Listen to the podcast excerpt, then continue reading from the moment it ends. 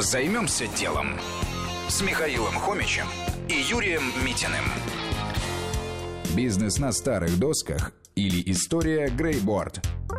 Александр Капота, основатель магазина старых досок Greyboard, работал в сфере дизайна интерьеров. В одном из проектов было решено сделать панно на стену из старых досок. Но возник вопрос, где взять эти самые старые доски? Зарубежный материал оказался очень дорог. А в это время друг Александра сносил старый дом на своем участке. Поэтому пришлось взять в руки монтажку и молоток и поехать в деревню за материалом. По завершении работы над проектом появилась идея основать магазин старых досок.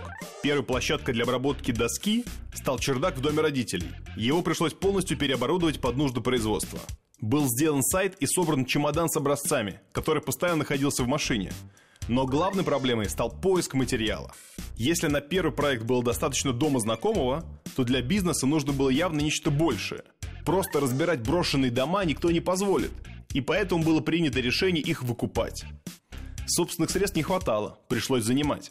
Вскоре нашелся первый объект, и на его демонтаж были наняты первые сотрудники. Что было дальше? Магазин стал приобретать физические формы. Из загородного чердака переехал в московский офис, открыл собственное производство мебели и старых досок. Сейчас в штате 12 бригад, которые занимаются поиском и демонтажом старых строений по всей России. Большая часть досок и бревен распиливается и бесплатно отдается местному населению в качестве дров. Это неплохо сказывается на имидже компании. Так же, как и сама идея вторичного использования уже отработанного материала. Сейчас оборот бизнеса на продаже старых досок около 7 миллионов рублей в год. Даже в старом покосившемся доме может таиться отличная идея для бизнеса.